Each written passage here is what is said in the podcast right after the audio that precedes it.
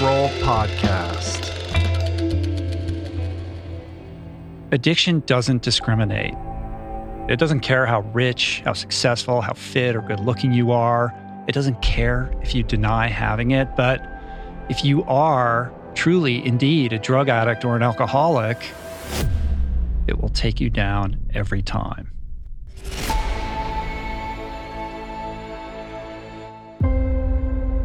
Twenty years ago, I was that guy. I was broken, lost, utterly alone. My mornings typically began with a vodka tonic in the shower. It generally ended up in a blackout, coming to in all manner of strange, compromising situations with no idea what I'd done or where I'd been, other than this vague but very real feeling of just incomprehensible demoralization. There was nothing sexy, romantic, or rock and roll about it. It was really just sad and pathetic. And of course, I knew I was an alcoholic, I'd known it forever. But no matter how many times I tried to stop, I just couldn't. Because there's a huge difference between self knowledge and actual change. I was unable to change until I was willing to let go of everything, everything I thought I knew about how to live, how to think, how to be, and simply raise my hand and let other people help me amazingly, I did find a way out. And today, my life is just a miracle, a miracle I could have not possibly imagined when I came to in that treatment center 23 years ago. So, if you're one of the many millions out there that suffer in the darkness, unable to grasp the light, here's the truth. The truth is, you never have to use or drink again. There is a solution. It's a solution that's available to all, no matter how dire your circumstances. And that solution begins with a decision a decision to set aside that fear of the unknown, raise your hand, and ask for help. It saved my life, and it can save yours too. To reiterate, if you are one of those people suffering in silence, please don't wait to ask for help. Pause the podcast now and call one of the phone numbers in the show notes on the episode page at richroll.com. My story is just one out of the entirety of addicts throughout history and out of the 45 million Americans dealing with addiction in some form living today. So, given this ubiquity, I felt compelled to dedicate the third installment of our deep dive masterclass series to share stories and wisdom on the subject of addiction with some of the best guests I've ever had on the show, and to also shedding a light on a topic that has, in so many countless ways, truly shaped the trajectory of my life.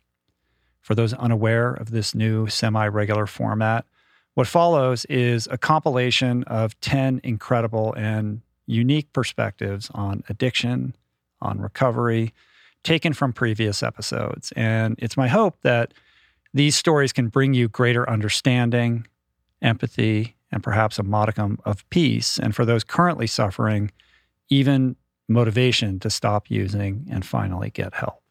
These are truly inspiring conversations, and you can find the full episodes for each guest and the previous deep dives in the show notes on the episode page at richroll.com. We'll dive deep in a moment, but first.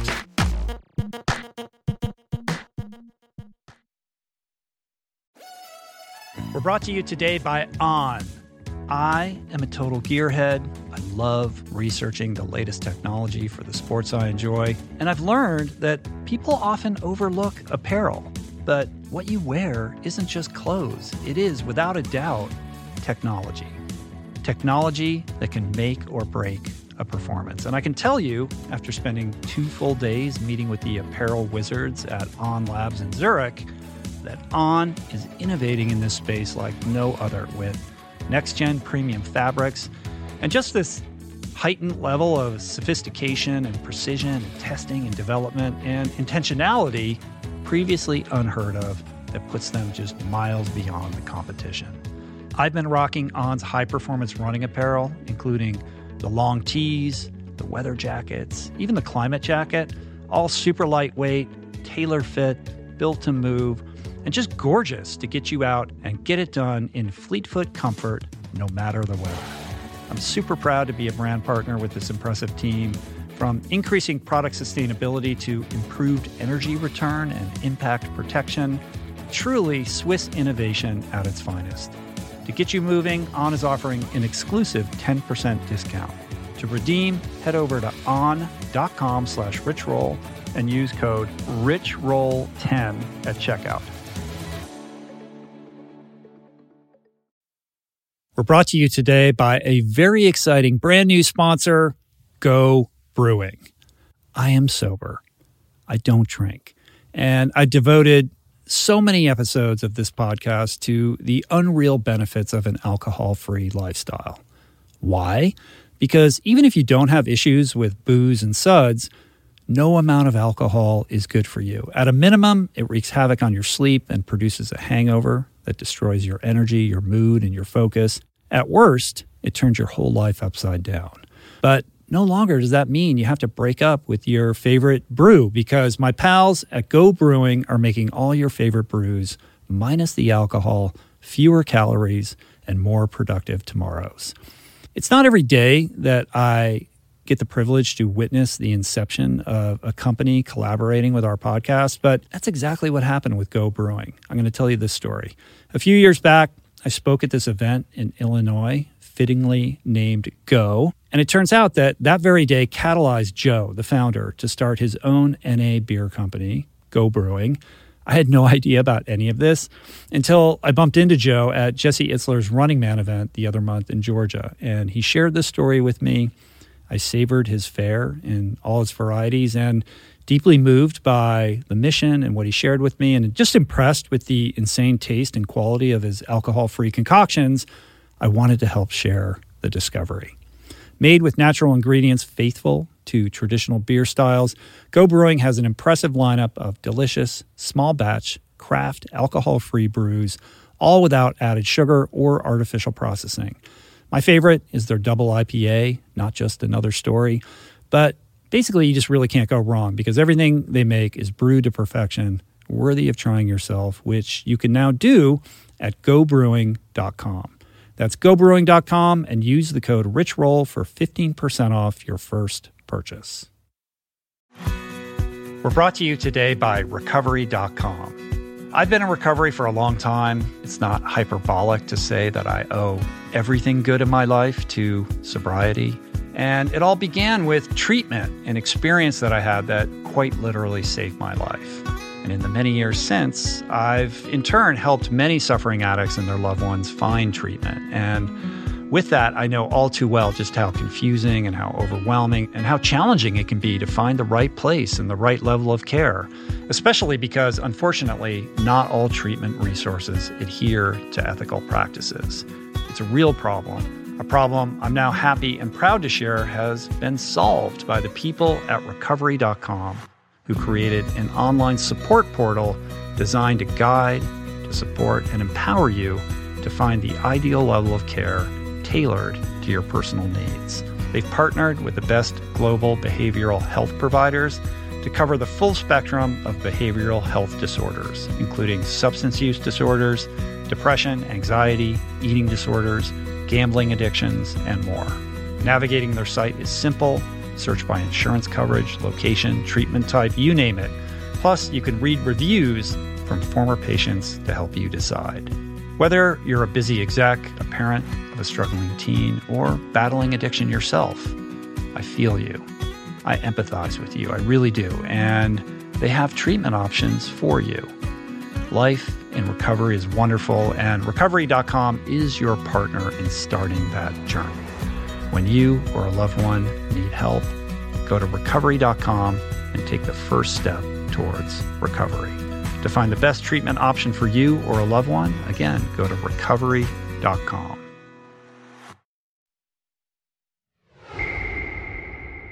Okay, so addiction. In many ways, our world has evolved from one of scarcity to overabundance. And we find ourselves ever increasingly orienting our lives around the pursuit of pleasure and the avoidance of pain. And in so doing, we set ourselves up to experience the very pain we so desperately seek to avoid. So, in light of this plight, our recent episode with Anna Lembke seems like the best way to begin. Anna is a professor of psychiatry at Stanford University School of Medicine and chief of the Stanford Addiction Medicine Dual Diagnosis Clinic. She is widely published, has testified before Congress, and has authored two important books Drug Dealer MD and her newest, Dopamine Nation, which is a powerful primer on how to moderate compulsive overconsumption in a world where, unfortunately, feeling good has become confused with the highest good.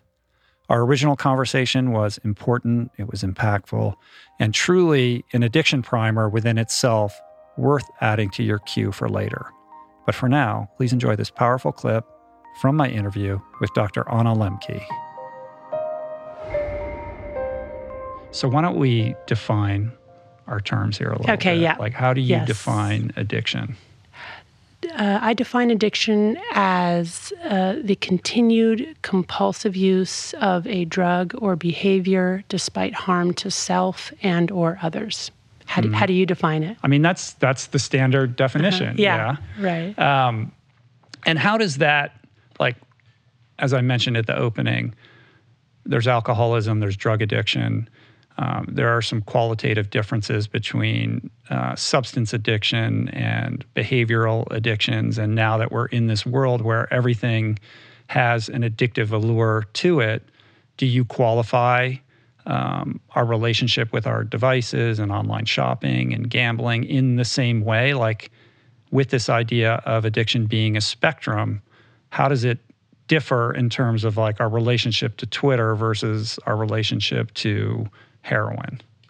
I don't really see all that much difference between those mm-hmm. things. I think it's just a matter of degree. I mean, I've had, for example, um, you know, journalists writing for esteemed publications, um, you know, call me to interview me about sex addiction and say to me, "Well, that's it's not really an addiction, is it? I mean, it's really mm-hmm. just about cultural mores around, you know, what's acceptable sexual behavior and what isn't." And and I've had to correct that person and say no you're you're wrong. Mm-hmm. this is really an addiction. It can devastate lives. People can lose their lives over these problems.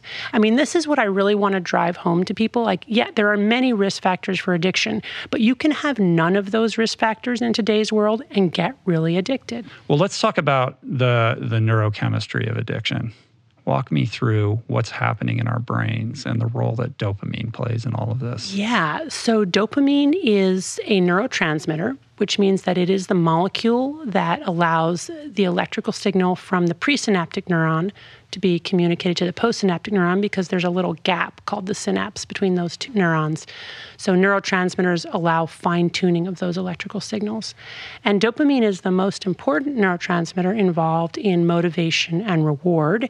And the fundamental difference between things that are addictive and those that aren't is that things that are addictive release a lot more dopamine. So we have dopamine firing in our brain that occurs at a tonic baseline. And when we do something that's rewarding or pleasurable, we get a little rise in dopamine levels or a spike. Um, so, for example, chocolate increases dopamine levels about 50% above baseline. Um, sex is about 100%. Nicotine is about 150%. And things like um, methamphetamines are 1,000%. percent mm-hmm.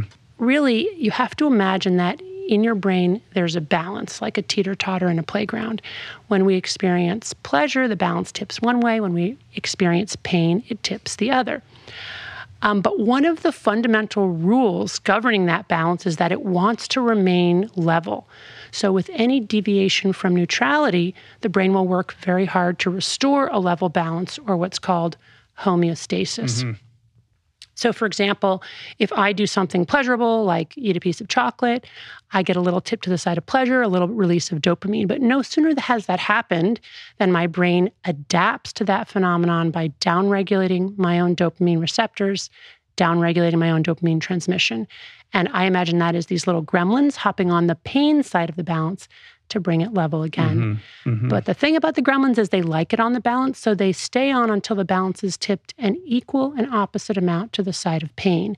And that's called the opponent process reaction, the hangover, the come down, the after effect.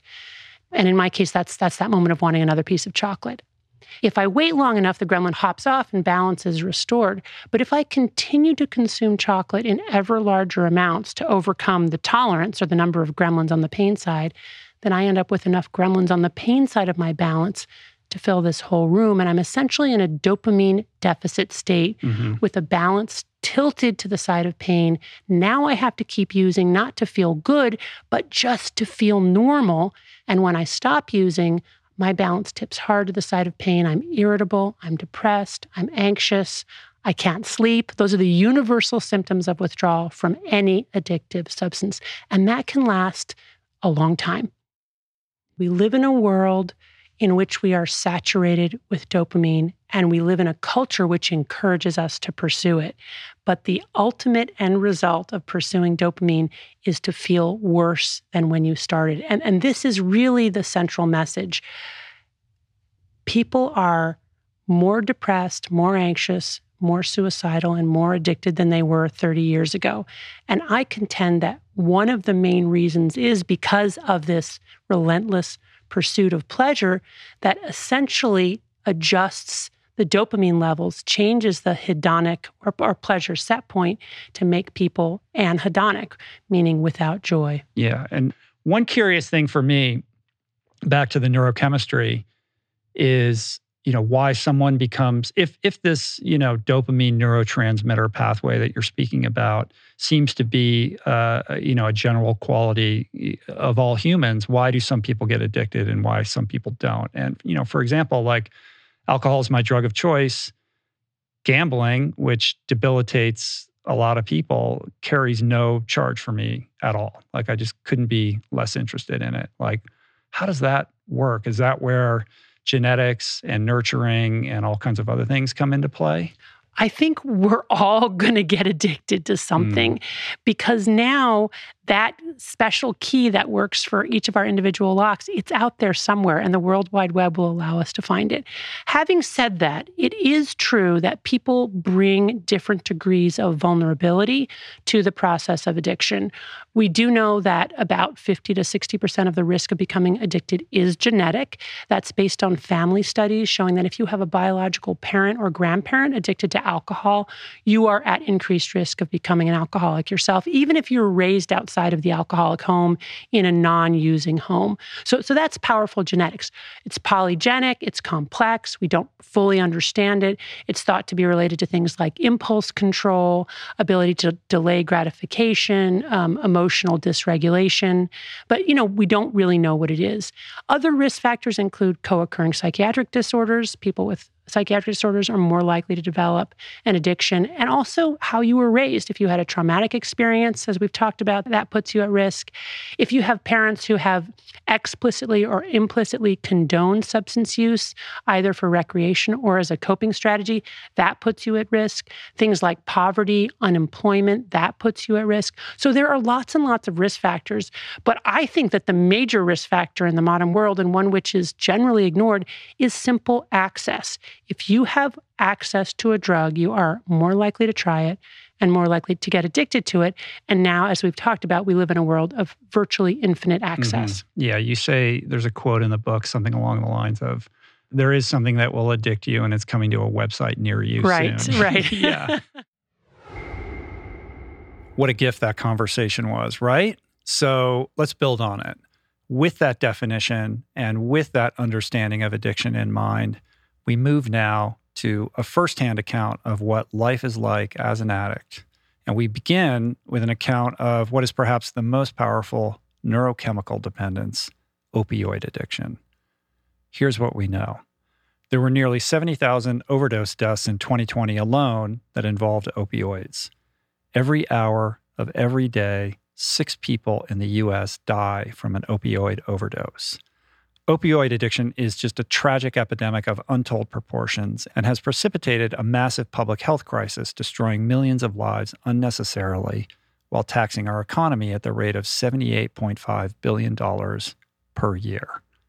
This next clip chronicles one man's journey into the depths of opioid addiction, despair, and thankfully, the path to recovery.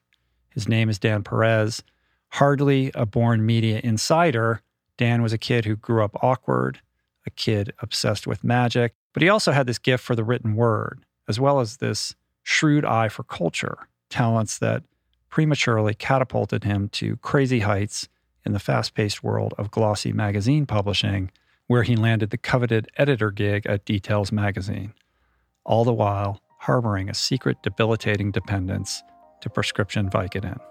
But I'll let Dan tell the story.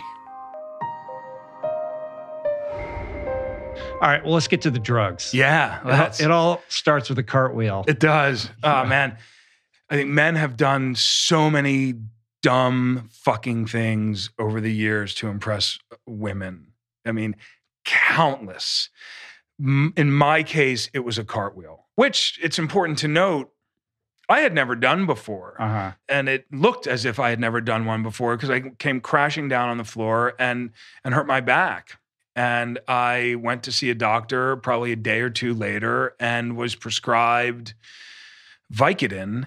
And you know that's how the seed was planted for me. Was it that thing where the first time you took it, you just knew?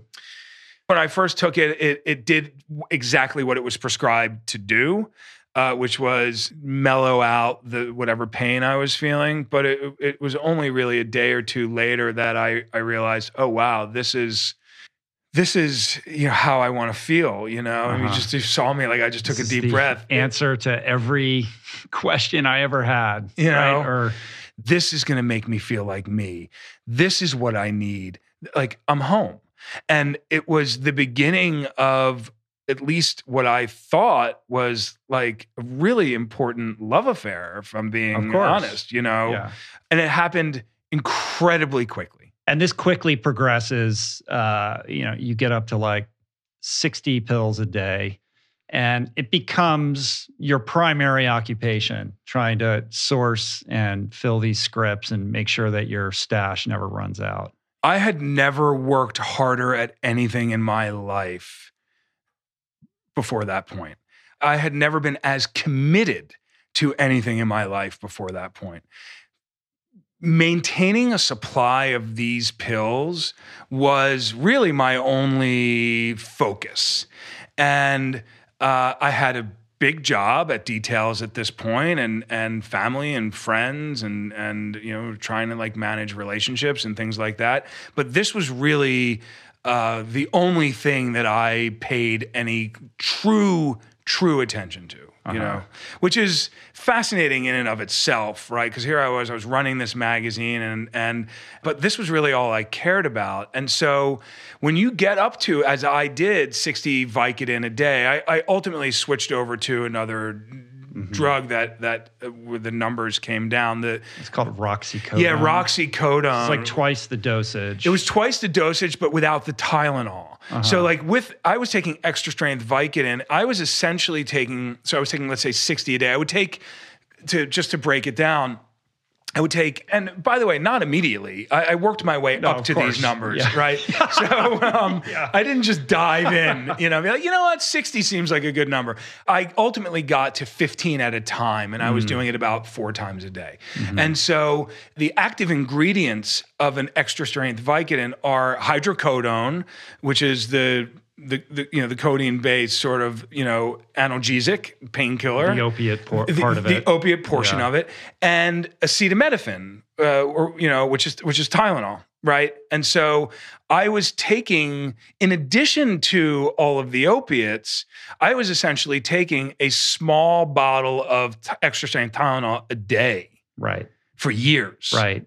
But when you need that many pills, it's really hard to get them. So it, it does take a lot Right. of energy, and I put a ton of energy into it, and and was quite artful about it. Uh-huh. You know, I, I I think you know, like I, you know, addicts are brilliant liars, Uh-huh. and then certainly like a like a you know like the really close like first cousin of that is great con artists Uh-huh. you know and so i would go into these doctors offices and i was doctor shopping i was seeing probably four or five different doctors at a time and and filling different prescriptions in different parts of town uh, and i would put on quite a performance for them um, on, on each visit i would start my performance Uh huh. a block or two away from the doctor's office in the event that someone that worked in that office may have been out running out to grab a coffee or running an errand Uh-huh. or something like that. I it would, you know, I, I couldn't have them see me not in character. So it would start the second I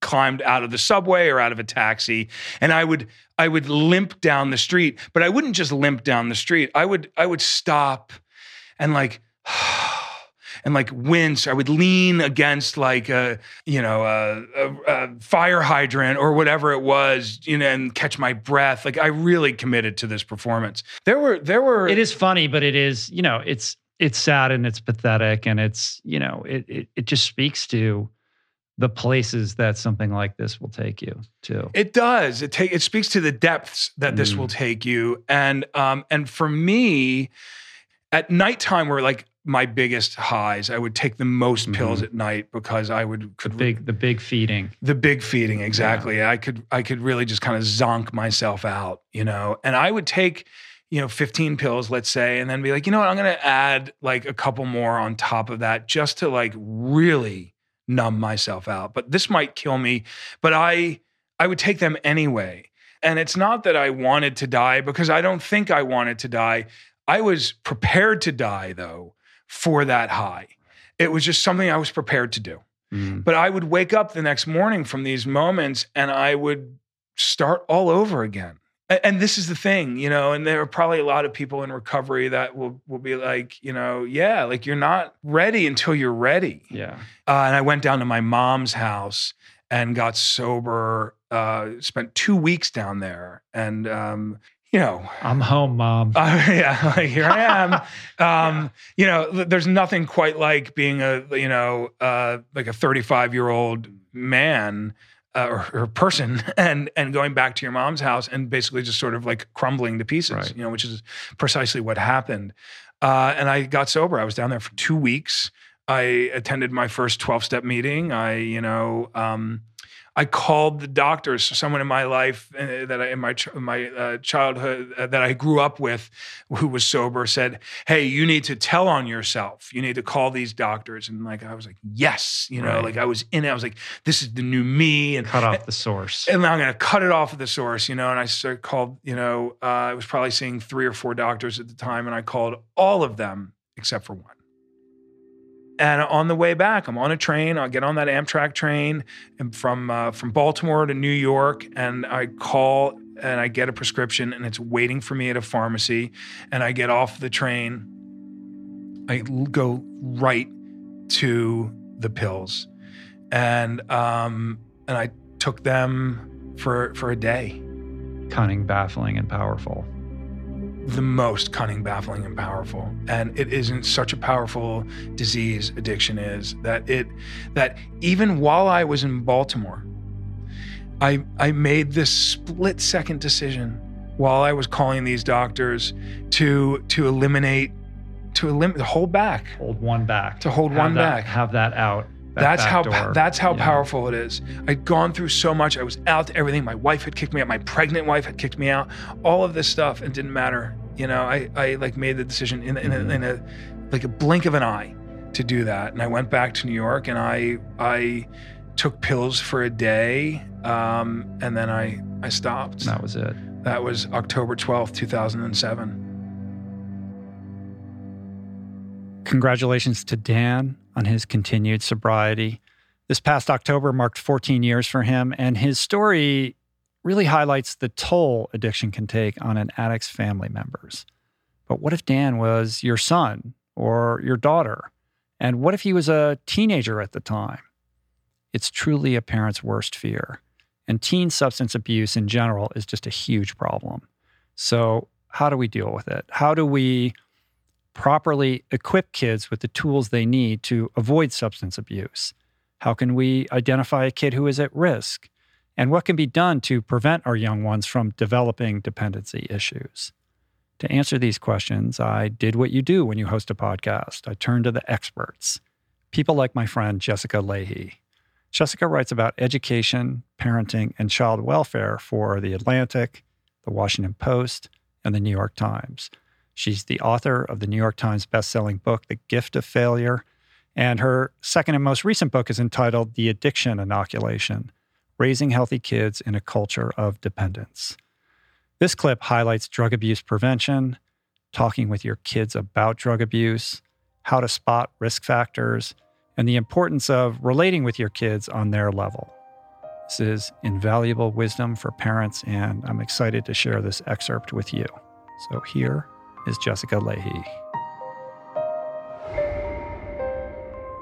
So let's talk a little bit about the difference between adult addiction and what is unique about teens and mm-hmm. substance abuse and maybe maybe that's an opening to talk about the developing mind and mm-hmm. um, you know what's particular about a young person's experiences with drugs yeah. and alcohol adolescence from about you know puberty to the early 20s are in this period of unmatched brain plasticity. The only time where the brain is developing at this rate is from birth to two. So, adolescence is so much is happening in their brains. They're not only wiring up the frontal lobe of their brain that hasn't been really online yet, which is where all that executive function, planning, schedules, all that stuff happens. Um, their sort of limbic system, lower brain stuff is sort of running the show right now. This mm-hmm. is just starting to come online.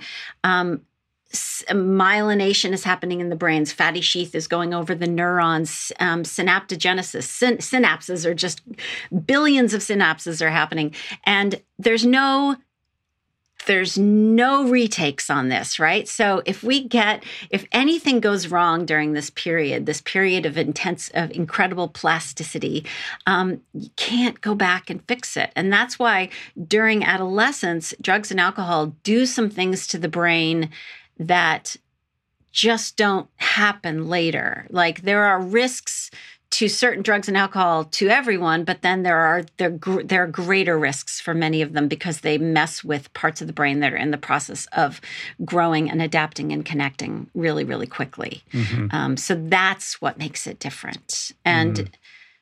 And then you know a lot of people call substance abuse a developmental disorder because teenagers are also uniquely wired to want to go there, right? right? Novelty, risk. Kids, um, adolescents have baseline lower levels of dopamine than little kids or adults. So when teenagers tell you they're bored, probably really are because their dopamine levels are just baseline lower but man drugs and alcohol really can fix that so they're you know they're really in a place where and also they're becoming and that's scary and mm-hmm. not liking yourself is sort of a part of adolescence here and there and mm-hmm.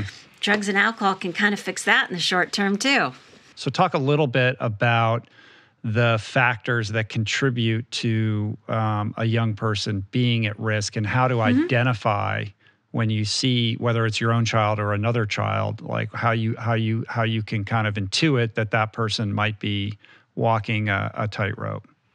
Um, the data show that uh, if you are the kind of parent that is consistently messaging total abstinence until 21, until it is legal to drink or use pot or whatever the thing mm-hmm. is, um, then your child is less likely to have substance use disorder during their lifetime. Now, as someone who always comes at statistics and data with a question mark in my head, I say, well, except it would be the parents that have the total abstinence agenda whose kids would have less access to blah blah blah blah blah. But mm-hmm. either way, the what the reason I bring that up is that it the parents who are like, okay, well, I just want them to be safe. So as long as they're doing it in the basement and they're not driving, it's okay. Or if I take the keys, or if they're, you know, as long as they're here in the home, or, you know, I want to give them a sip so that they can grow up to be like those Europeans that have the mm-hmm. really sort of moderate, um, you know, they're not overusing they're drinking and just having enough and it's a part of the lifetime you know their life and and meals and stuff like that.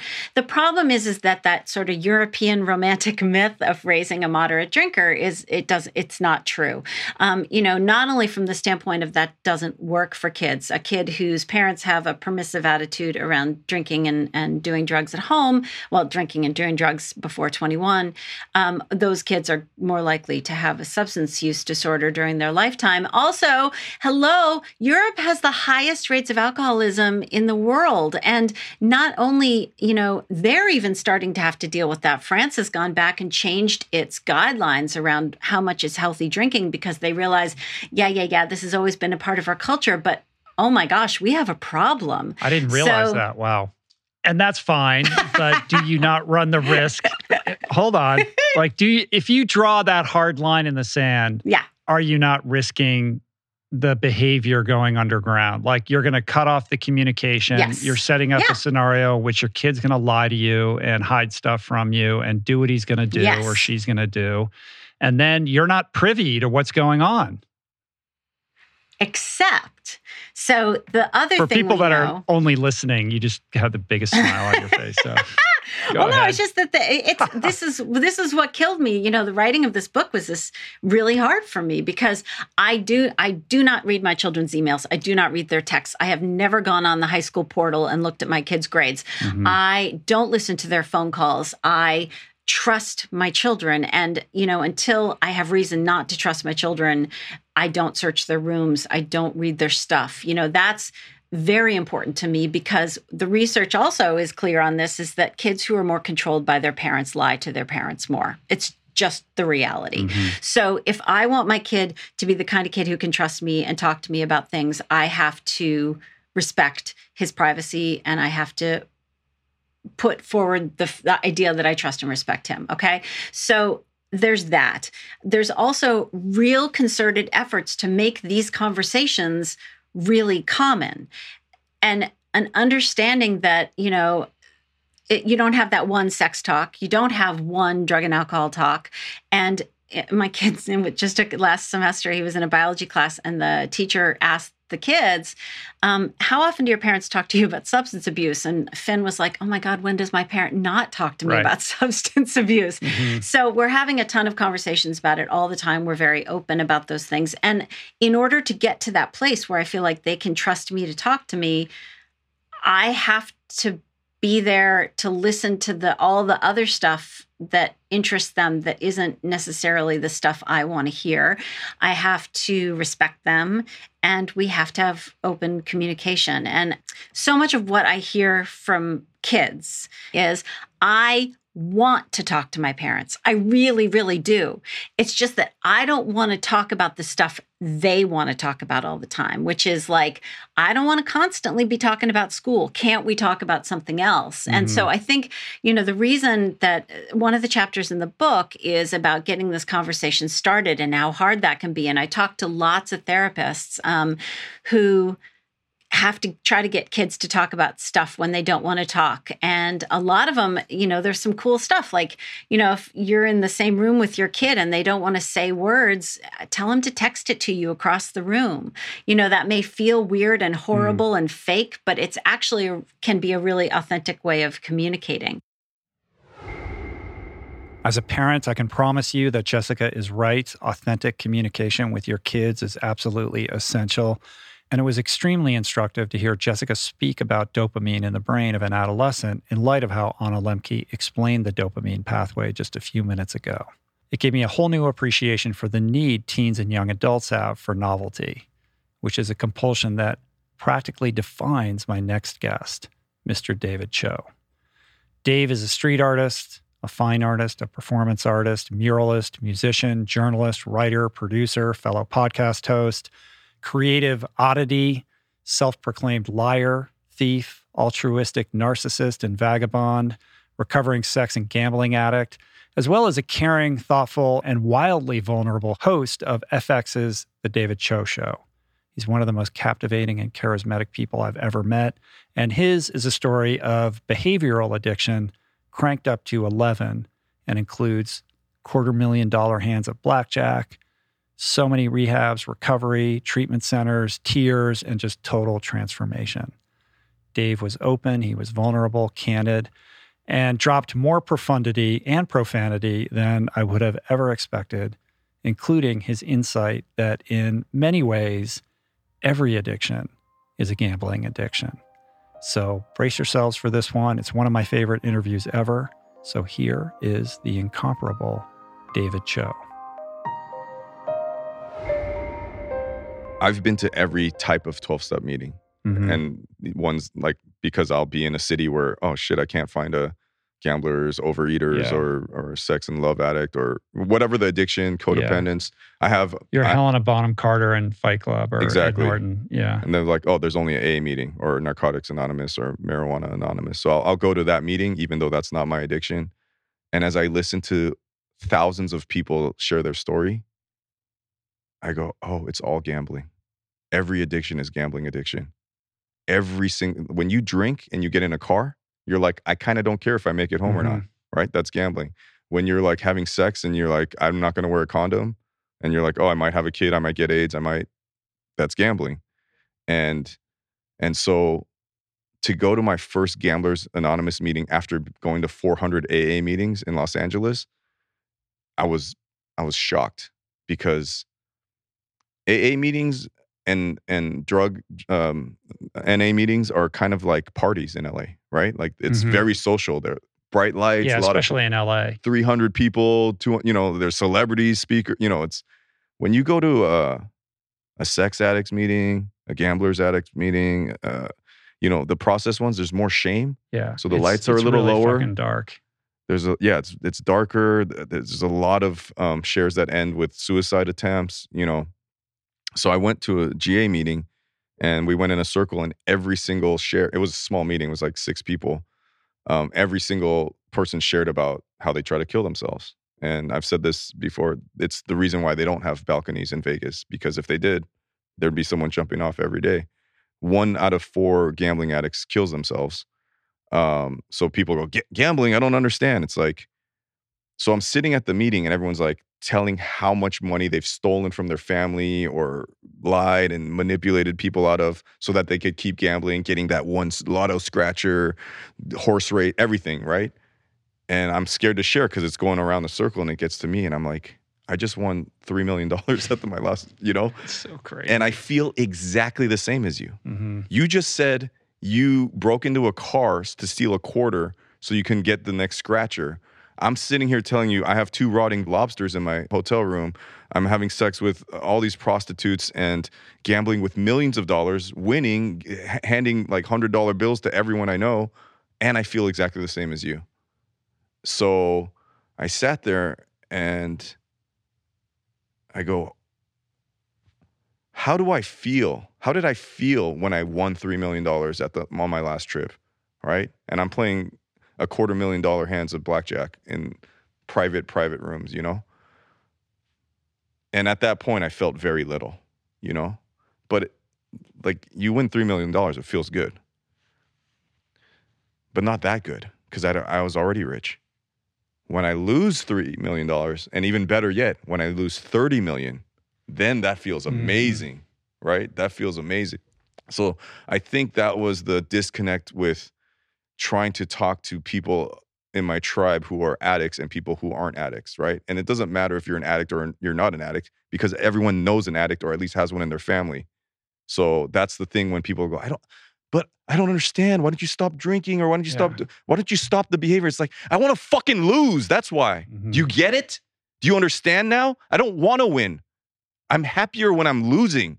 I want to lose everything. But that's even harder for somebody to understand because you're not operating on a rational plane. Right. You know, you're trying to, uh, you know, numb the discomfort of your internal pain while also seeking to feel something that will make you feel alive. And if winning's not going to do it, losing certainly is going to. To And have it doesn't matter what that feeling is, as long as it's a feeling different from however you feel. everything was off. You know, I did I did like these expensive brain scans to show that I had like frontal like like a kind of um temporary brain damage from just like complete overstimulation. Like, yeah, your dopamine must have been completely fucked up. One of my closest friends, he said to me in the car ride, he said, "Hey, listen, um like we can't change you. We can't control you. So if you want to get out of the car right now, go ahead. Um but you're not an idiot. You know how the story ends. You've, you've seen enough. You've watched enough movies. You know enough people. Like you will die. You will go to jail again. You like these things will happen. So the only thing you got to question is, do you want to do it now or do you want to wait till you hit your Mhm. bottom? And I was like, I kind of want to wait till I hit that bottom. And um, in that moment of sobriety and clarity, I was like, I'll get the help now. I'm super proud to announce my next venture, Voicing Change Media. This beautiful consortium of thinkers, storytellers, artists, and visionaries, all committed to fostering meaningful exchanges and sharing thought provoking content. Voicing Change Media will feature shows like The Proof with Simon Hill, Soul Boom with Rainn Wilson, Mentor Buffet with Alexi Pappas, Feel Better Live More with Dr. Rangan Chatterjee, and The Conversation with Amanda de Cadenet. You can explore this network and all its offerings at voicingchange.media.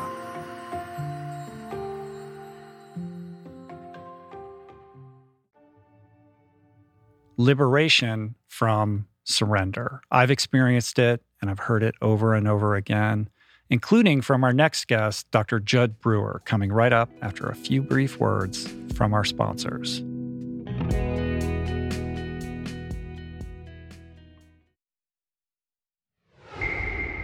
All right, back to the show. So, what is it about the human condition that everyone seems to need a coping mechanism? Why can't we all just will our way out of negative compulsive behaviors? Well, it turns out that my next guest, Dr. Jud Brewer, has answered those very questions.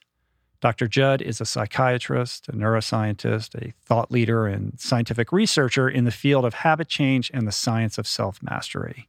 He is the director of research at the Center for Mindfulness and an associate professor in medicine and psychiatry at UMass Medical School.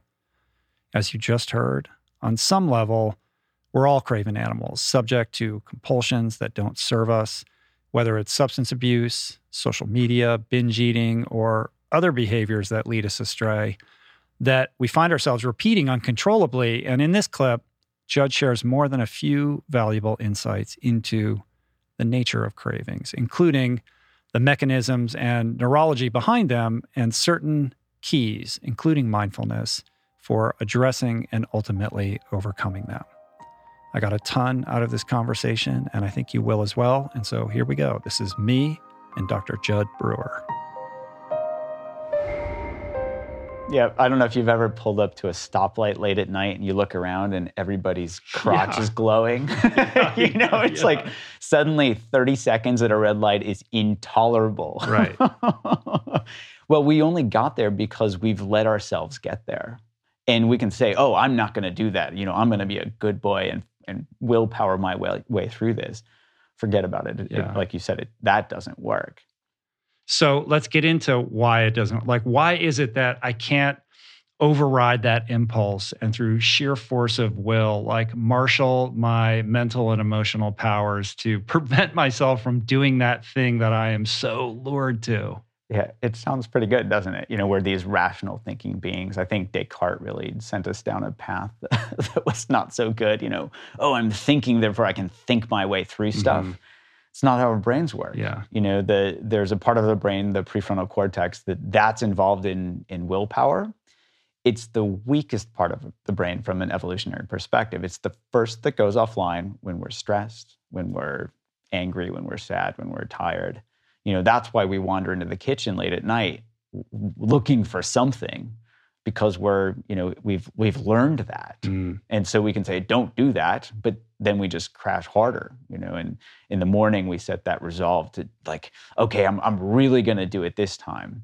But that's just not how our brains work. Our brains don't don't work that way. But we think, you know, uh, we're, I think it's more we're rationalizing, you know, we're like, oh, willpower, it must be something. Let's study it. Um, and there, you know, there's been a little bit of this and that, but it turns out that willpower, you know, if you look at the people, you know, that quote unquote have good willpower habits, there, there's some really interesting pieces there. One is they actually find things that they enjoy doing. So people, you know, people do something like eat healthy or exercise. If you ask them why they do it, the people that are really good at doing it, and you probably know this personally, it feels good.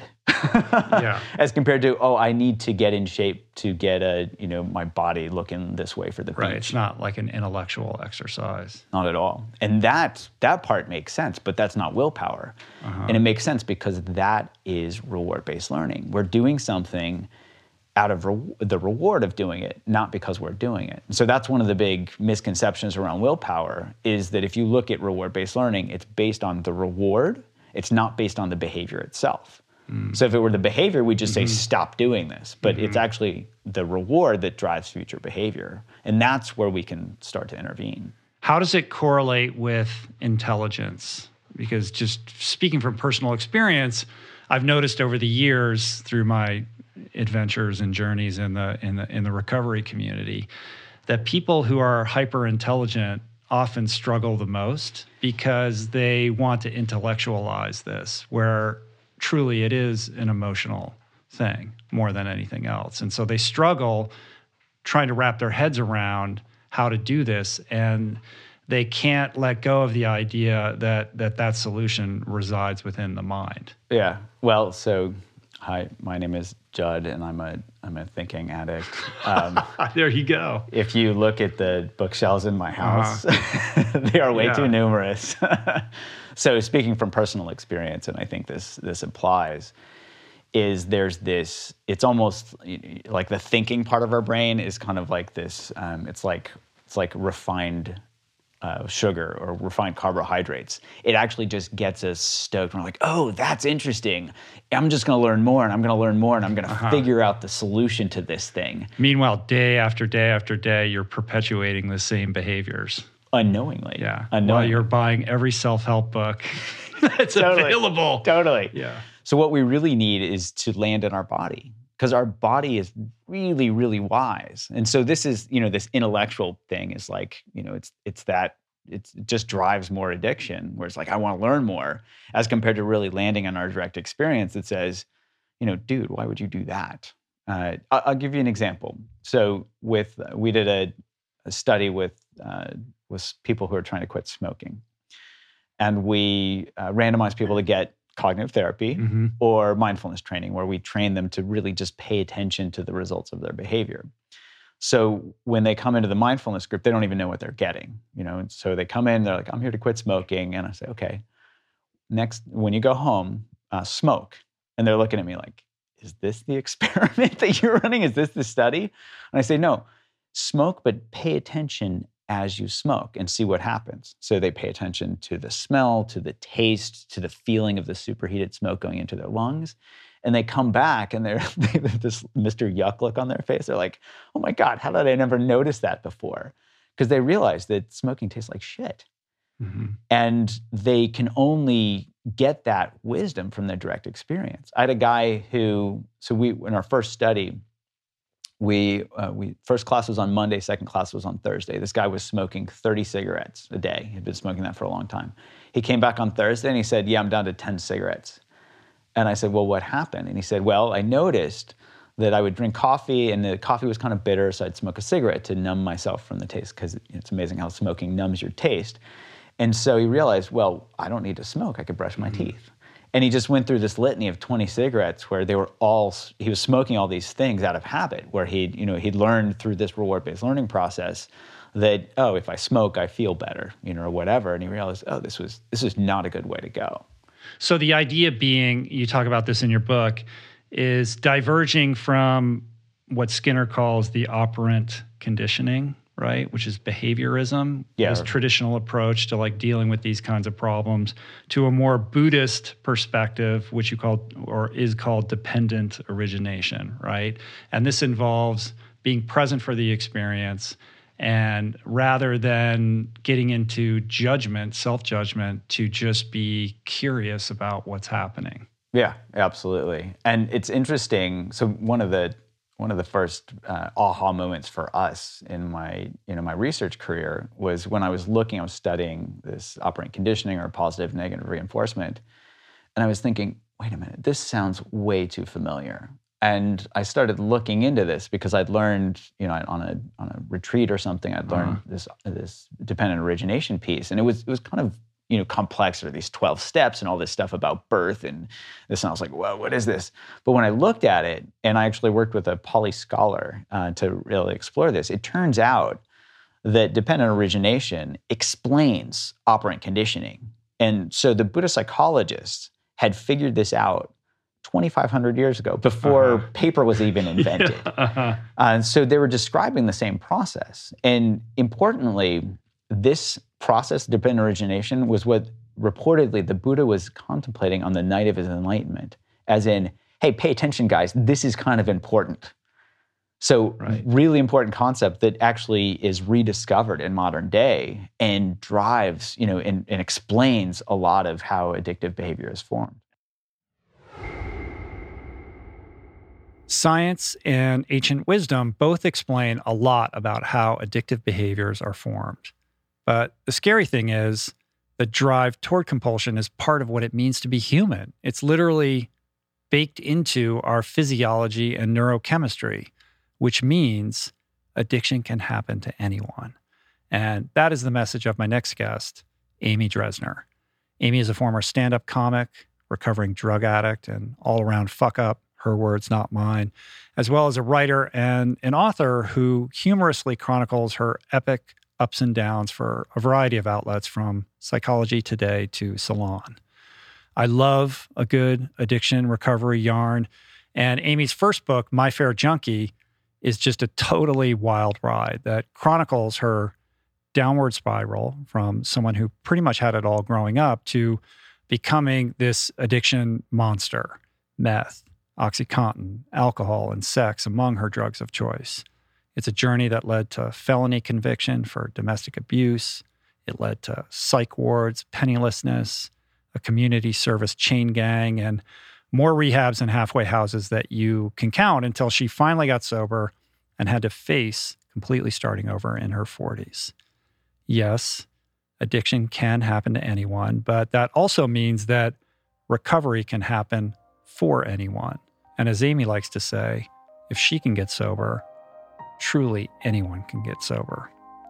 Here's an excerpt from episode 428 with Amy Dresner.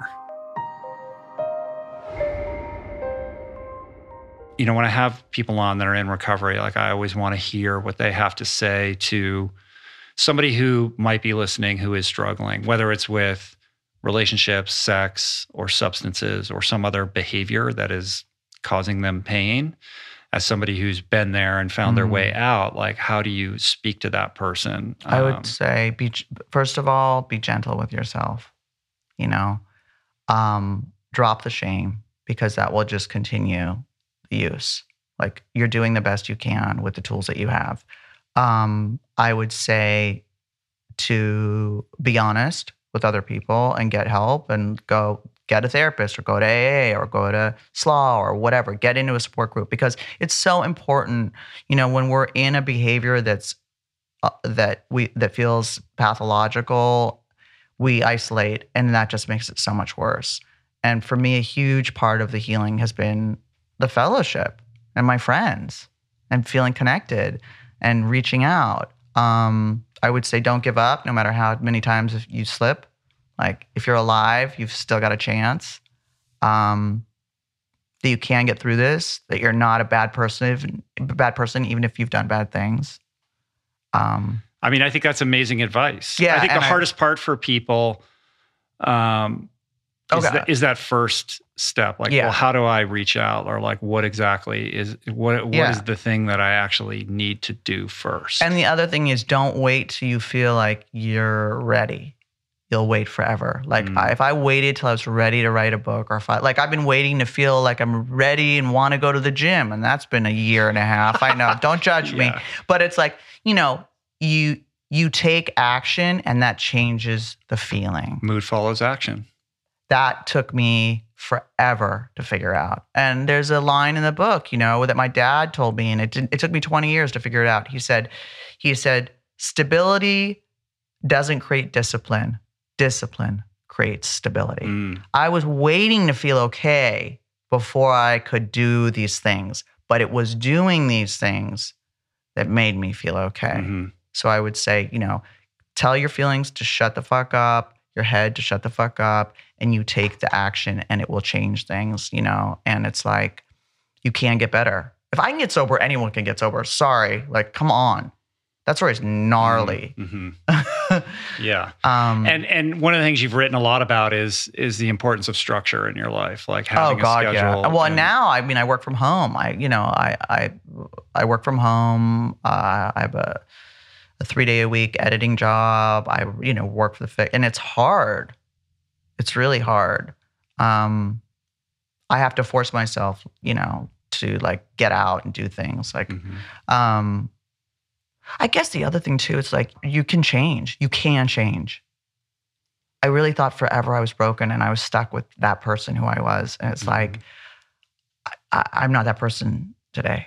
I'm a completely different person. And it's like, I never thought that I could be the person who shows up and is inspiring to people and, you know, sweeps the floor, not the streets, but you know what I mean? Like, it's, you Yeah, know. and when you're in that cycle and you're surrounded by people who are telling you you're a piece of shit and you're never going to change. Yeah, you that's- believe yeah. that you're never going to change. Of course, yeah. and Fuck what people never tell see you, your yeah. out of it. Yeah, fuck what people tell you.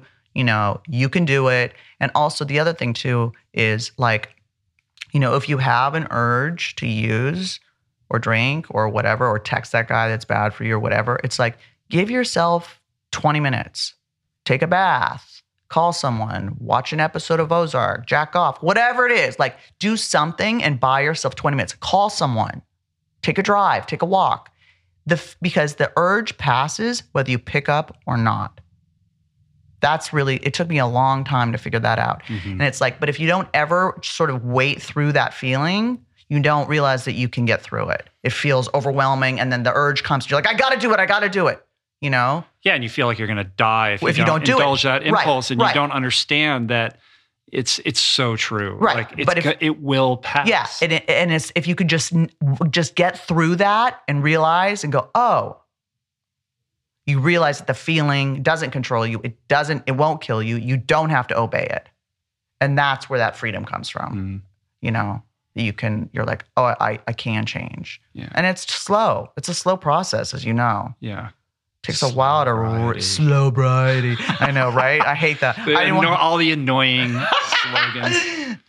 but that you can rewire your brain slowly over time you know through action. You really can. Mhm. and you can you can be happy. You can have a good life. And you don't have to be a you know a prisoner to that crap you know? And just also don't care what people in the room think. Like if you eat it and just come back.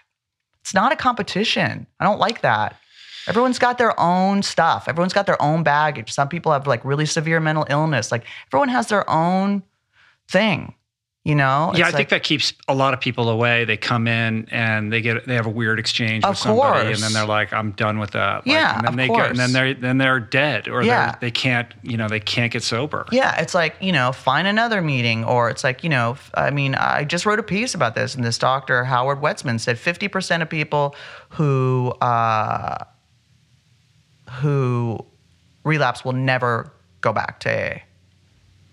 That's heartbreaking. Yeah, because either someone The said something to shame or- them right, or because of shame. Not that they, yeah, not 50% get sober, but they will never even make a second try. Mm. And it was like, you know, I have such a big dose of like, who gives a fuck about me? Like, I was never like, I gotta be queen of the drunks. Like, I was just like, I don't care. Like, this is my life and I don't care what these people think. And my social capital is not based on what people in AA think about me. And I was just like, you know, I'm on my own trajectory. Well, that's how you get well because you can't Compare save and your ass. despair, and man. save- if you're trying to save face Exactly. and look good, then you're working at cross purposes. with- Exactly, with- with exactly. getting better. Exactly. Mm-hmm. It's like, it's not a competition.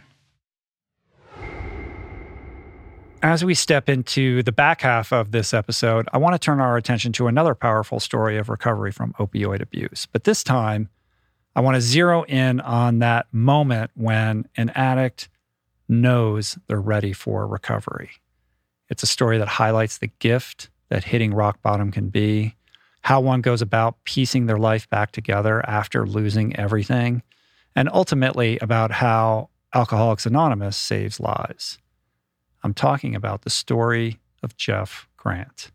Jeff is a former New York City attorney who became addicted to painkillers in the wake of a ruptured Achilles that he suffered playing basketball. It didn't take long before he started making bad decisions under the influence, fueled by this dependency that led to, let's call them ethical transgressions, as well as financial misdeeds losing control of his law firm, and a suicide attempt. Jeff survives all of this. He enters treatment, he gets sober, he starts putting the pieces back together. But then, at about a year and a half into sobriety, he gets arrested for fraud, he pleads guilty, and ends up serving 18 months in federal prison. Now, Jeff is a pastor serving the imprisoned and underprivileged, who is also now more than 15 years sober. This is his story of redemption and how 12 step programs give people hope. So um, I said to him, um, All right, why don't you just uh, um, resign my law license for me? And I went to my a doctor friend and I got a, a, a prescription of Demerol, you know, 40 tabs, and went home. And uh, after my wife and uh, ex-wife and kids went to sleep, I uh, I took the whole vial. It's like 40 tabs. Yeah, Uh-huh. yeah, and um, yeah, I knew what I was doing. I mean, I was trying to kill myself. Was it a was it a real suicide attempt or was it a desperate call for help? I mean, 40 it- seems like enough, but your tolerance must have been insane. my tolerance was insane, but I don't think I thought 40 would be enough. Uh-huh. That was the point. I thought 40 would be enough. And and I've spent a lot of years trying to figure out whether or not it was a, a real attempt or, or a cry for help. But um, I wanted the noise in my head to stop. A few days later, um, I um, I called uh, Silver Hill Hospital in New Canaan and uh, I wanted to go there. I knew to go there because clients of mine who had OD'd went Mhm. there. That's where they went. So you made a decision like I'm done. And and you did your own self-styled detox at home. Well, I had done it a hundred. I had done it a yeah. hundred times before, so it wasn't as if I was ignorant of what a withdrawal would be like. This was just the super one. This was the biggest Mm-hmm. one I'd ever been through, and certainly the first one I overtly tried to kill myself. Opiate withdrawal is gnarly. It was bad. It was bad, and uh, How and, long did it go on for? I don't know, three or four days probably. Uh-huh. It was bad. So you waited until you'd weathered that before you checked yourself into treatment. Oh yeah, I, I, I you know, because I was, I, I knew better than anybody. You did. So you had a sense that this, as somebody who's tried to get sober many times on your own, Yeah. you know what it's like. It's like, okay, this time I'm never going to do it again. But kind of in the back of your head, you're like, you're not really sold on the idea. But this was qualitatively different. You knew. Well, I didn't have a life to go back to. I knew that. You know, I knew everything was gone. I didn't. I didn't really understand at all at that point the gift of a hard bottom. You know, that's something I learned later. But everything was gone, Uh-huh. and um, and uh, so going to rehab go, was Yeah. was a blessing. So, how do you begin to piece your life back together in the aftermath of all of this?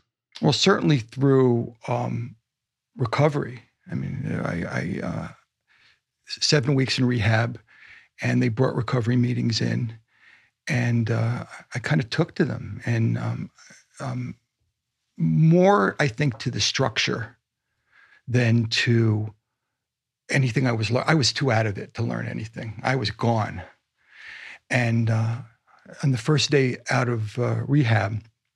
I did what I was I was told to do. I showed up at the meeting and I raised my hand, and I said, "I'm Jeff, and I'm an alcoholic and a drug addict, and I need a temporary sponsor." And um, I gave you know like three seconds on on uh, my drug of choice, or I can't remember right now. But um, at the end of the meeting, the the leader who had been leading the meeting, and I thought it was the the the, the boss. You know, Right. I, I didn't know. I was my first meeting.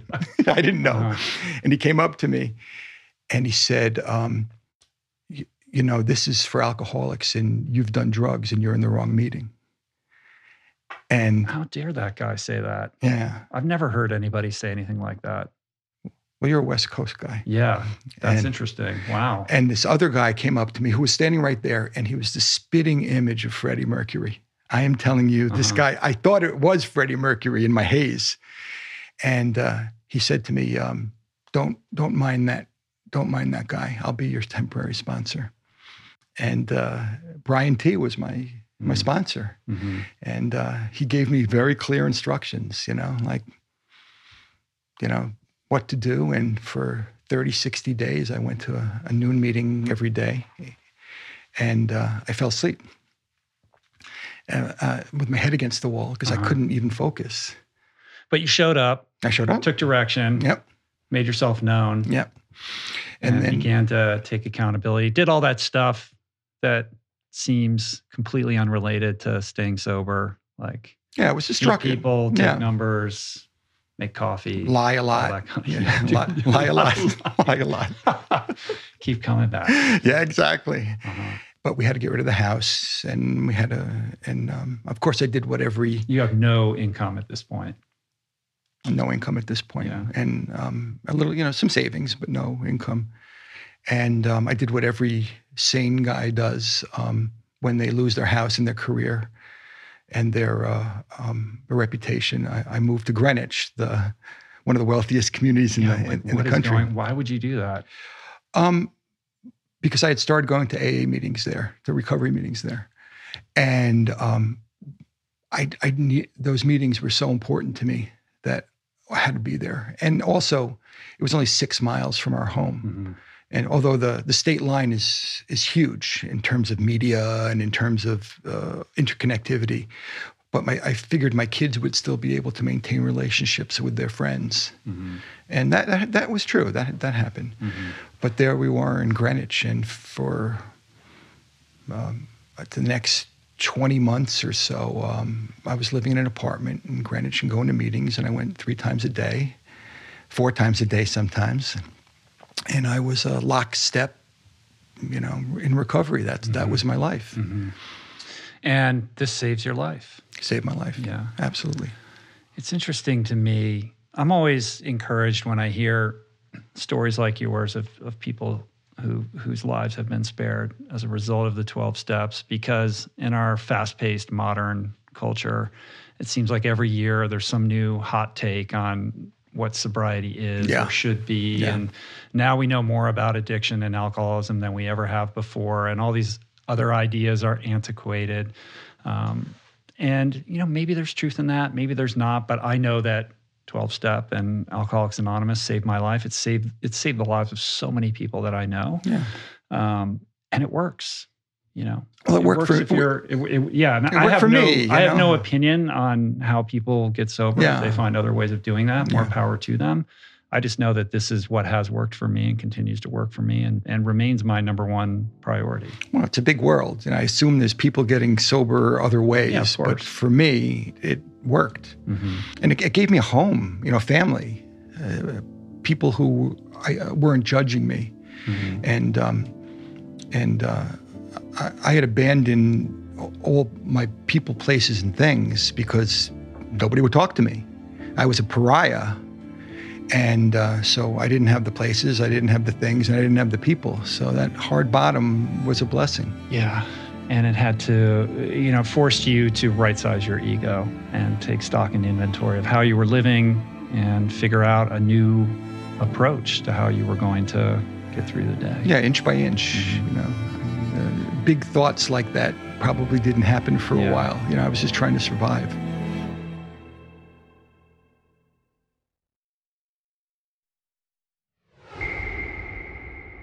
Many of our guests so far, including Jeff, have referenced the larger emotional context within which their addiction began, psychological backstories that drove them to use and abuse substances, including the need for validation, things like bullying, physical or emotional abuse.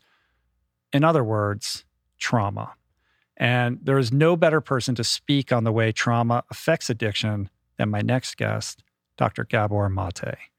Dr. Mate is a world renowned best-selling author, lecturer, and specialist on the cutting edge of addiction medicine research with some pretty fascinating, somewhat controversial, but I think quite revelatory ideas about the nexus between trauma, early childhood development, and addiction. With over 20 years of medical practice in family and palliative care, Dr. Mate has decades of firsthand experience working with hardcore drug addicts. I find his insights quite compelling. Specifically, this idea that the source of addiction is not to be found in genes, but instead originates in the early childhood environment that addiction is complex, that there is no quick fix, and that we should be advocating for a more compassionate, less punitive approach to addicts, addiction, and treatment. I think you're going to really enjoy this perspective. So, without further ado, what's wrong with our kind of Gabor conventional wisdom around the idea of addiction and, and where your kind of philosophy and ideas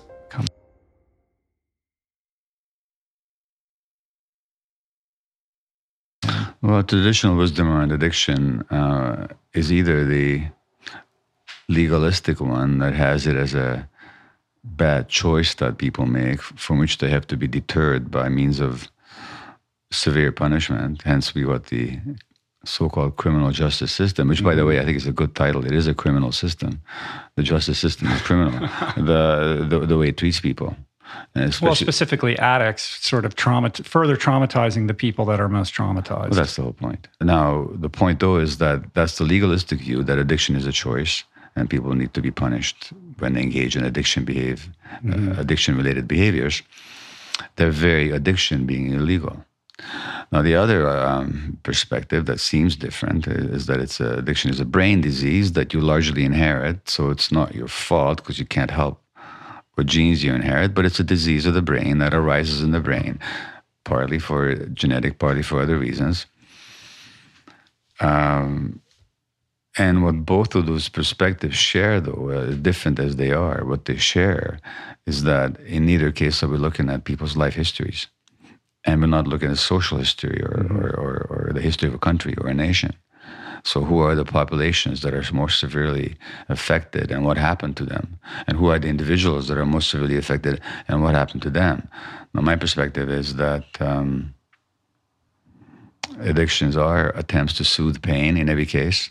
In fact, the drugs are specifically painkillers, cocaine numbs and nerve endings, opiates, heroin, these are painkillers, alcohol is a painkiller, cannabis is a painkiller.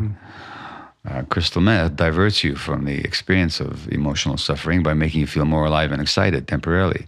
So it's always not why the addiction, as you said, but why the pain. Keith Richards, uh, who, when he was talking about his heroin ha- habit in his book uh, Life, which is his autobiography, he said, and I'm almost quoting him verbatim. He said, "The contortions we go through, just not to be ourselves for a few hours." Now, why would people not want to be themselves? Because they're not comfortable in their own skins. Mm-hmm. Why are they not comfortable in their own skins? Because they suffered in their own skins at some point when they couldn't help it. So, what I'm saying is that addiction in every case, whether it's the severe addiction of the heroin addicts that I dealt with, or the respectable addictions of the workaholic, mm-hmm. or I'm probably free to mention that you, you talked about your own addiction at some point to extreme endurance sports, and, and, and uh, these are always based in trauma. So any attempt to escape the present moment has to do with discomfort that we incurred as children. And there are degrees of discomfort, degrees of trauma, but fundamentally, addiction is always an attempt to escape suffering. So it's not the problem. The addiction is not the problem. The addiction No, the is addiction's the, so, the the the manifestation of the the addiction is the solution to the problem. it's an attempt. at- and it works a- until it doesn't work anymore. It, it works temporarily. That, in fact, that's my definition of addiction. You know, it's a temporary relief, pleasure, uh, d- craving that is satisfied momentarily, but creates negative consequences in the long term, and you can't give it up. That's what an addiction is. But yeah, that's what it is. It's an attempted solution. It's not the primary problem. Mm-hmm. And so to say that addiction is a primary brain disease, which is the official medical perspective that I was trained in, misses the whole point. But then again, the medical profession notoriously does not understand trauma. The research is totally clear. Like it's not, mm-hmm. It's not that I'm giving you personal insights. I mean, I am, but these insights are very much also supported and grounded in um, a vast body of literature. And whether we're talking about addiction or cancer, we can you can look back to negative childhood experiences. So even uh, on a level of physiological changes in the brain, we're looking at the same changes. Just that some people use and need chemicals to achieve those changes, other people get it through behaviors. But the gambler is still after a dopamine hit, dopamine being the incentive motivation chemical. Mm-hmm. He's not after the money Because if it was about the money, he would quit after he won his, wins his first jackpot. Right. But it's about actually the dopamine hit that he gets, that temporary state of elation and excitement that he gets when he's engaged in the activity. So all all all addictions, whether they're behaviors or substances or whatever they are, they serve the same psycho- psychological no, mm, um, purpose of escape from suffering and pain, discomfort with the self, and they activate the same brain circuits mm-hmm. with the same neurochemicals. Mm-hmm. So there's only one universal addiction process. Drug addiction being a small, small manifestation of that. Right. And because it's so divorced from logic and rational thinking, I think that's what prevents a lot of people from really truly understanding it and, and why the conversation around it has to do with judgment and shame and criminology. Well, I think if you want to explore that minefield, we can. Uh, I think uh, on individual level, the judgment and the um, disdain for drug addicts is actually um, well expressed by Jesus when he says, "Don't be a hypocrite." He says he, that's the word he uses. He says. Uh, before you try to remove the sliver from your brother's eye, remove the pole from your own eye. And so, what it is, is that when there's something we don't like about ourselves, then um, we'll look at that same thing in somebody else and reject it and, and imagine that we're different. So, the workaholic businessman, or the workaholic doctor for that matter, uh, or the shopaholic man or woman, The guy who spends $8,000 on CDs. CDs in a week. I've heard of people like that. uh, and uh, you know, they will they like to think of themselves as superior to to the drug addict, and yet the dynamic is the same, which is being in the grip of a compulsion that you can't control, and that has negative consequences, and you don't have the power. At least you perceive that you don't have the power to. Um, to regulate yourself. And so we see that in somebody else. And it's so easy then to look at the externals, which is that somebody's in a back alley in the downtown east side of Vancouver shooting up with heroin or cocaine. Oh, they're different from the rest of us. No, they're not. They're only different in uh, their expression of their addiction. And they're also different in their social economic uh, background often, and also, of course, in the degree of trauma that they experience as children. Mm-hmm. So when we talk about addiction as a brain disease, yes, there's truth to that, but what shapes the brain is the environment. And the necessary condition for healthy brain development is non-stressed parents who can really connect with the child. Mm-hmm. So you can see in our society why so many people are affected because how many parents are non-stressed? Mm-hmm. How many parents? How many parents have the kind of support that traditional societies used to provide? The clan, the tribe, the extended family, uh, where the child is always around adults who are looking after him. You know, not that I want to romanticize the past, or, or nor that we can go back to it, but we've lost something. And so, in this society, which is so disconnected, alienated, parents are, if, even if they're together, and 40% of the time they're not, but even if they are, they're both having to go to work, they're both under severe strain economically very often, relationship stresses, um, the spiritual emptiness in people's lives. Kids are being born, uh, born into situations that no longer support healthy brain development. If on top of that, they're actually abused, which is what happens to most severe addicts, specific abuse in the form of physical beating, sexual exploitation, abandonment, neglect, emotional torment, that plays havoc not only with the personality development, not only does it give you a lot of pain that later you have to just soothe somehow, but it also distorts your brain development. Mm-hmm. And then, so now you have the template for addiction. A child under severe emotional stress has got very limited resources to deal with that.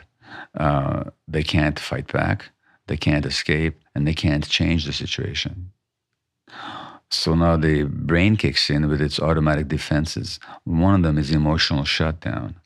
So now you no longer have, feel the emotion because they're too painful. But if you don't feel emotion, life becomes very dull and boring. Now you have to do drugs to feel better. Right.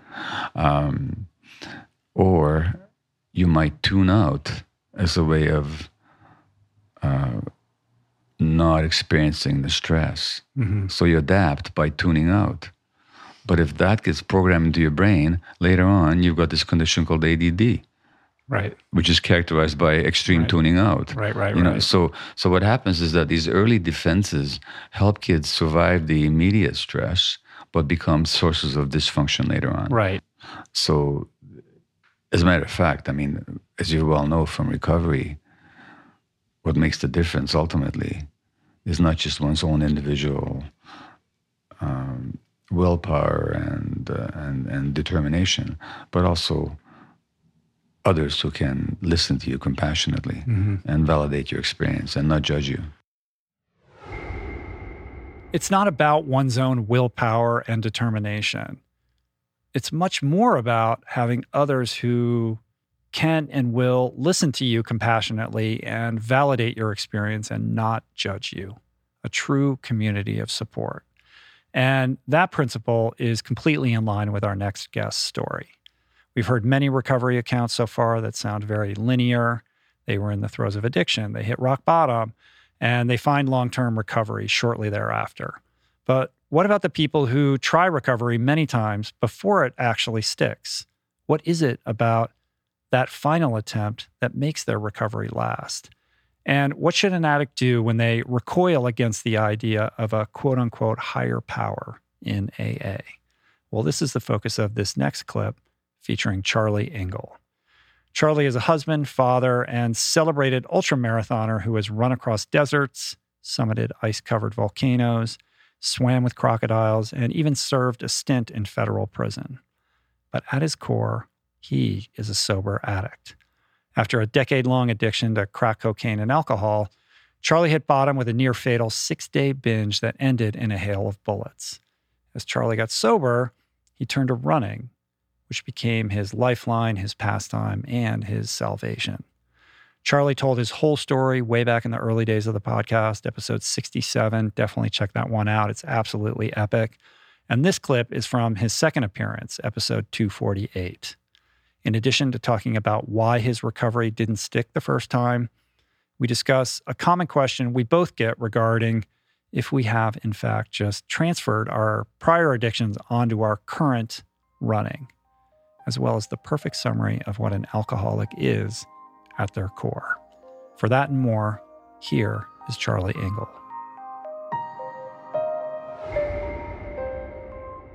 The reason I, I know this for certain, the reason treatment didn't work for me when I went when I was 27 was, you know, a 28 day program in Pacific Grove, California, traditional, you know, you do the group counseling, get some one on one, you go to AA meetings that are right there in the building and all that.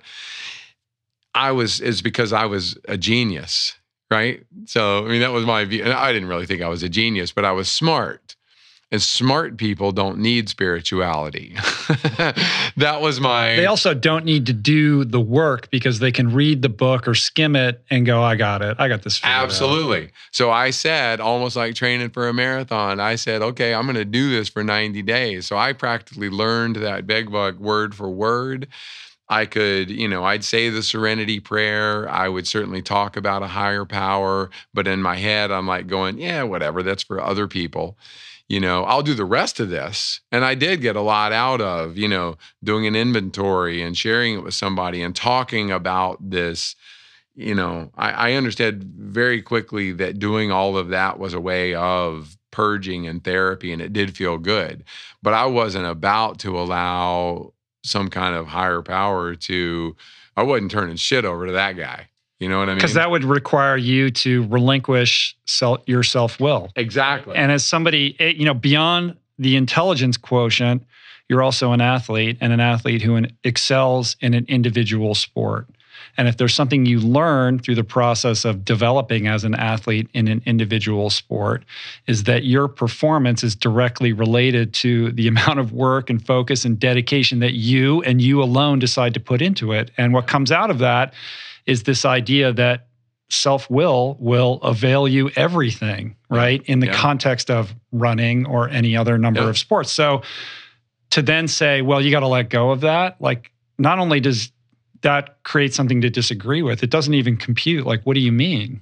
Right? Like the Yeah. idea of surrendering that, I don't even understand what that No, so would 90 days into treatment. I mean, I or I mean, it's 28 day treatment, and then I stayed sober for 60 more days, where I was going to meetings and I was active, and I man, I was waiting for that 90 day chip Uh-huh. because that was like a that was like a graduation diploma for me in my mind, and I knew that. Like I wasn't telling anybody else that, but if I could just get to 90 days, then you know things would be fine from that point forward. And so I stopped going to meetings.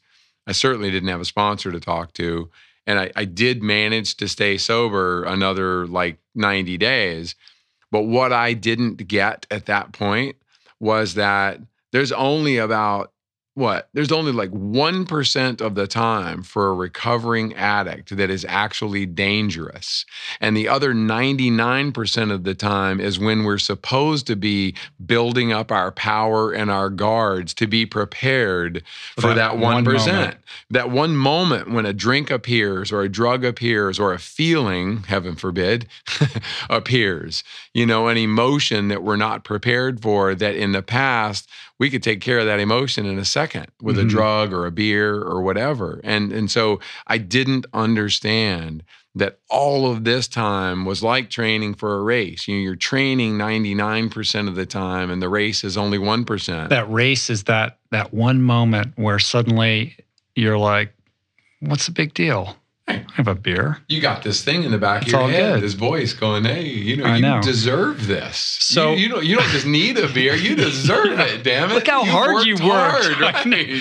So at nine, it was around nine months, right? Is Yeah, that yeah, yeah. So at nine months, you take your diploma, you graduate from sobriety, and and celebrate this great achievement by by uh, going out on a bender. Absolutely. Right. Yeah. And so when people come to me and they're like, I don't, you know, like I'm not an alcoholic. I, I I'm not sure I really understand, you know, what that means or what that is. Like, what is an alcoholic? What is an addict? And I just, I always say, imagine a person who works extremely hard to repair their life. They stay sober for an entire year. They put everything into it. They make it their number one priority. And then when they get that one year chip, they celebrate it by getting drunk and they think that's a good idea. Yeah. That is the essence of what it means to be an alcoholic, the insanity of that tweak, that mental tweak, that mental, you know, whatever it is, uh, disrepair that would lead you to believe that that's a perfectly good idea. Well, and here's the thing the discipline that it took to go that year and to know, and probably in, in the back of your head that on your, you know, I mean, that that year didn't just appear and then you decide to get drunk. Like that thought of drinking started. Oh yeah, you're that before, right. Yeah. And so, how much Yeah. discipline does it take to actually keep yourself in that space once you already know this is going to happen? I mean, so the power of an alcoholic or an addict is so it's so strong and if that could you know only be used you know if our, if our power Channel can be used right- for good then a lot can be accomplished Mhm. and that is why though i think you know you and i and a lot of other people that you talk to and that are listening out there right now they do understand that man this addictive power is what makes them good at stuff. And if they can just figure out how to apply it to their life Right. But then when you do that, they accuse you of just being addictive in that other discipline. Okay. Right. Which brings us up, and we talked about this last time, We but I think it, it bears repeating, or maybe your your definition or perception of that has evolved. no Yeah, when people say, "Well, you're still you're just a crazy alcoholic. You just channeled all that into your running, and you're you have this unhealthy relationship Yeah. with it." And it couldn't be, it literally couldn't be farther from the truth because everything about my addict and my addictive behavior when I was drinking and doing drugs was about hiding er- every bit of who I was. I mean, first of all, I didn't really know who I was, but heaven forbid that starts to surface. I would drink it or drug it down back into the pit where it came from. So all I wanted to do was destroy and hide every bit of my personality. Running, on the other hand, does the exact opposite. You, I, I really do feel like I become the true essence of of who I am and who I'm meant to be in the course of a run. And that doesn't mean it's all light and sunshine. Mm-hmm. Sometimes that means I'm a dick. Sometimes that means I'm whatever, but it's but but it's an emotion that I actually get to have. So maybe my view has evolved. I think this is different than what I said, but it's more expansive. I now understand that I'm not, it's not a requirement just because I'm sober that that life is going to be good or that I have to be nice all the time or that I'm not going to be, you know, hungry or cranky or snap at my wife on something when I absolutely shouldn't. Mm-hmm. You know, the difference is now I get to apologize. I get to, you know, admit my wrong or even potentially stick by, you know, my my rightness, but without that alcoholic's conviction of based in fear that everything I do, you know, has to be justified in some way. You know, now I'm, and running has taught me that I, and it doesn't have to be running, it can be biking. I mean, if I couldn't run again tomorrow, I'd find another outlet for this. And I don't do it addictively, I do mm-hmm. it instinctively. I don't run every day. I, I like to exercise every day because it makes me feel good. Why the hell wouldn't I want to do that? Running saved my life, but then it actually gave me a life. You need community. It's absolutely essential. And as we come to the end of this deep dive, that sentiment is what I want to leave you with. Sometimes that support is just in knowing that others are there for you, that others care. And sometimes what can work best in sobriety is in taking those friends along with you in your head, on your shoulder, and in your ear. Our next guest is Mishka Shubaly. Mishka is a dear friend and has been on the podcast many times. He's a writer, he's a musician who pens true stories about drink, drugs, disasters, desire, deception, and their aftermath. He is also the author of I Swear I'll Make It Up to You, which is a brutally honest, booze fueled, opiated account of addiction, abandonment, artistic frustration, faith, guilt, sobriety, running, resentment, music, and ultimately salvation. But in this final clip, Mishka discusses how to handle cravings when they appear, what to do if you can't fully separate yourself from a triggering environment. In Mishka's case, he's still playing shows in bars. And we end the clip with Mishka sharing about the power of community and specifically how our friendship helps to keep him sober. I'm honored to have this man in my life, and I'm excited to share his perspective with you today. Here is Mishka Shubaly. This is kind of an, an endemic thing with alcoholics. Like, even people who have been sober for a long time, suddenly they have an urge and they feel bad about themselves. Like, I can't believe that I have that urge or that compulsion. Like, haven't I moved past this? But you have to remember that if you're an alcoholic, like you're a true, real alcoholic, yeah. that is your default state of mind and your condition. So you should just understand that that goes with the territory and it's a little kind of like red flag like oh maybe i need to take a little contrary action to get back on track mm-hmm. but of course you're going to feel that way from time to time yeah you know the miracle is that you don't act on that it's like you're going to have those emotions you're going to feel that way periodically it's what you do in response to that that dictates you know life outcomes. And you know the miracle is that you're not drinking every day. Like you forget that right? That's your default state and you've put together eight years without doing that. So you have a craving from time to time. Congratulations you're an alcoholic.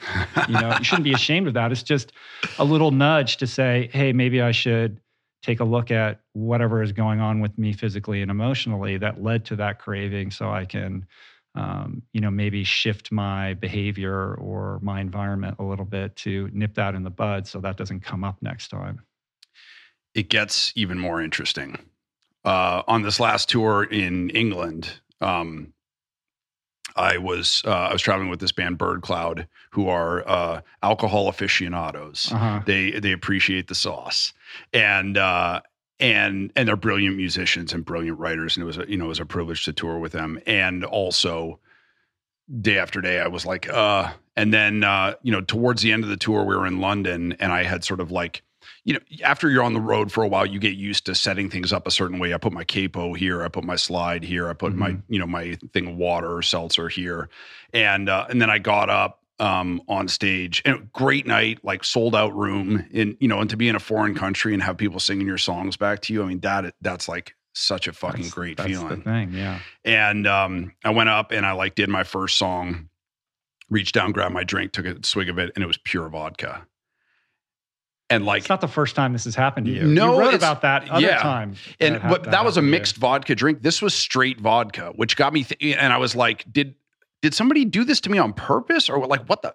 But I I I like felt it in my mouth and i i spit it out back into the glass and I did the rest of the set totally cotton mouth, like not drinking anything, you know, uh-huh.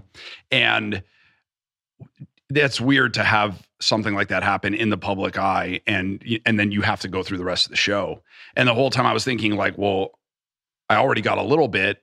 Why not just you know Right. And you also have that millisecond thing where it's in your mouth and it's almost like a like what is your knee jerk unconscious reaction? Like swallow or spit. Like it can go that can go either way. yeah you yeah know?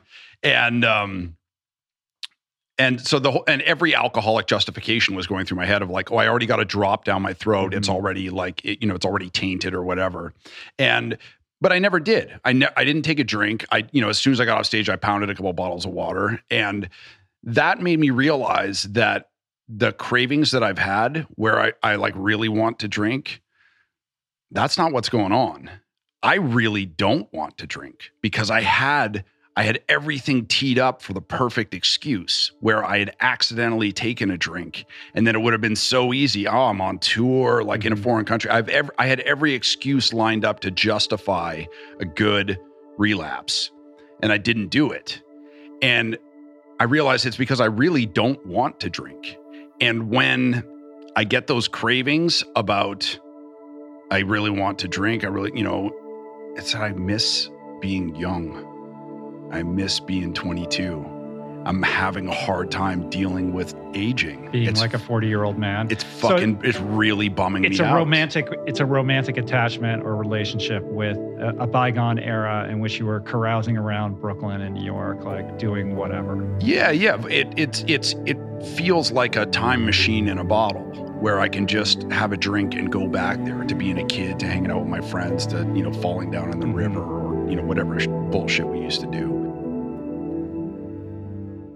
There's an adage in sobriety that you know if you're truly sober you can go anywhere. Like you shouldn't you shouldn't you, you shouldn't have to avoid you know this place or that place because it might trigger you in a certain way. Um, but that there has to be kind of a purpose for wandering into a location that you might imperil the you know the solidity of of your of your sober program. And what always mystifies me is that you do this alone. Like i can't do it alone. I need other people. I need Yeah. you know i need the secret society and everything that comes with that to stay sober. And i know what it's like to step outside that and i've done so at my peril and it hasn't worked out. So you know Well, I, I stay close but like you're you, you still are holding on to this sort of self-will run self-styled approach to sobriety and i have no judgment on that it's, you're, you're eight years sober man like that's amazing but it's it's curious to me how you're able to do that especially when your lifestyle you know finds you in all kinds of locations that Mhm. aren't conducive to the highest vibration Rich, know that you're with me everywhere I go. okay I mean, yeah. that I if you're not there, you're still there. You know, you and a couple other friends are like definitely people who I carry on my shoulder, in my head, you know, with me wherever I go. You know, so that because I have moments of weakness and I have moments, and I definitely have moments of uh, nihilism. You know, where it's like my nihilism is in uh, it's in regression, but it could Mhm. easily come back. You know, and um, I just think that. Um, you know, that's not the life that you would want for me. You would be worried. You would be concerned um, that, you know, I mean, there's a lot of things that it would, you know, I mean, I, listen, I, I know at this point that there, I, I can't, I couldn't alienate you as a friend if I tried, but I know too that if I started drinking, that it would be really hard for us to be friends, you know, and um, so I, you know, and I have other, I have other friends like that, you know, but um, so I don't go into these places alone. I, I bring, I, I bring you and a couple other people with me.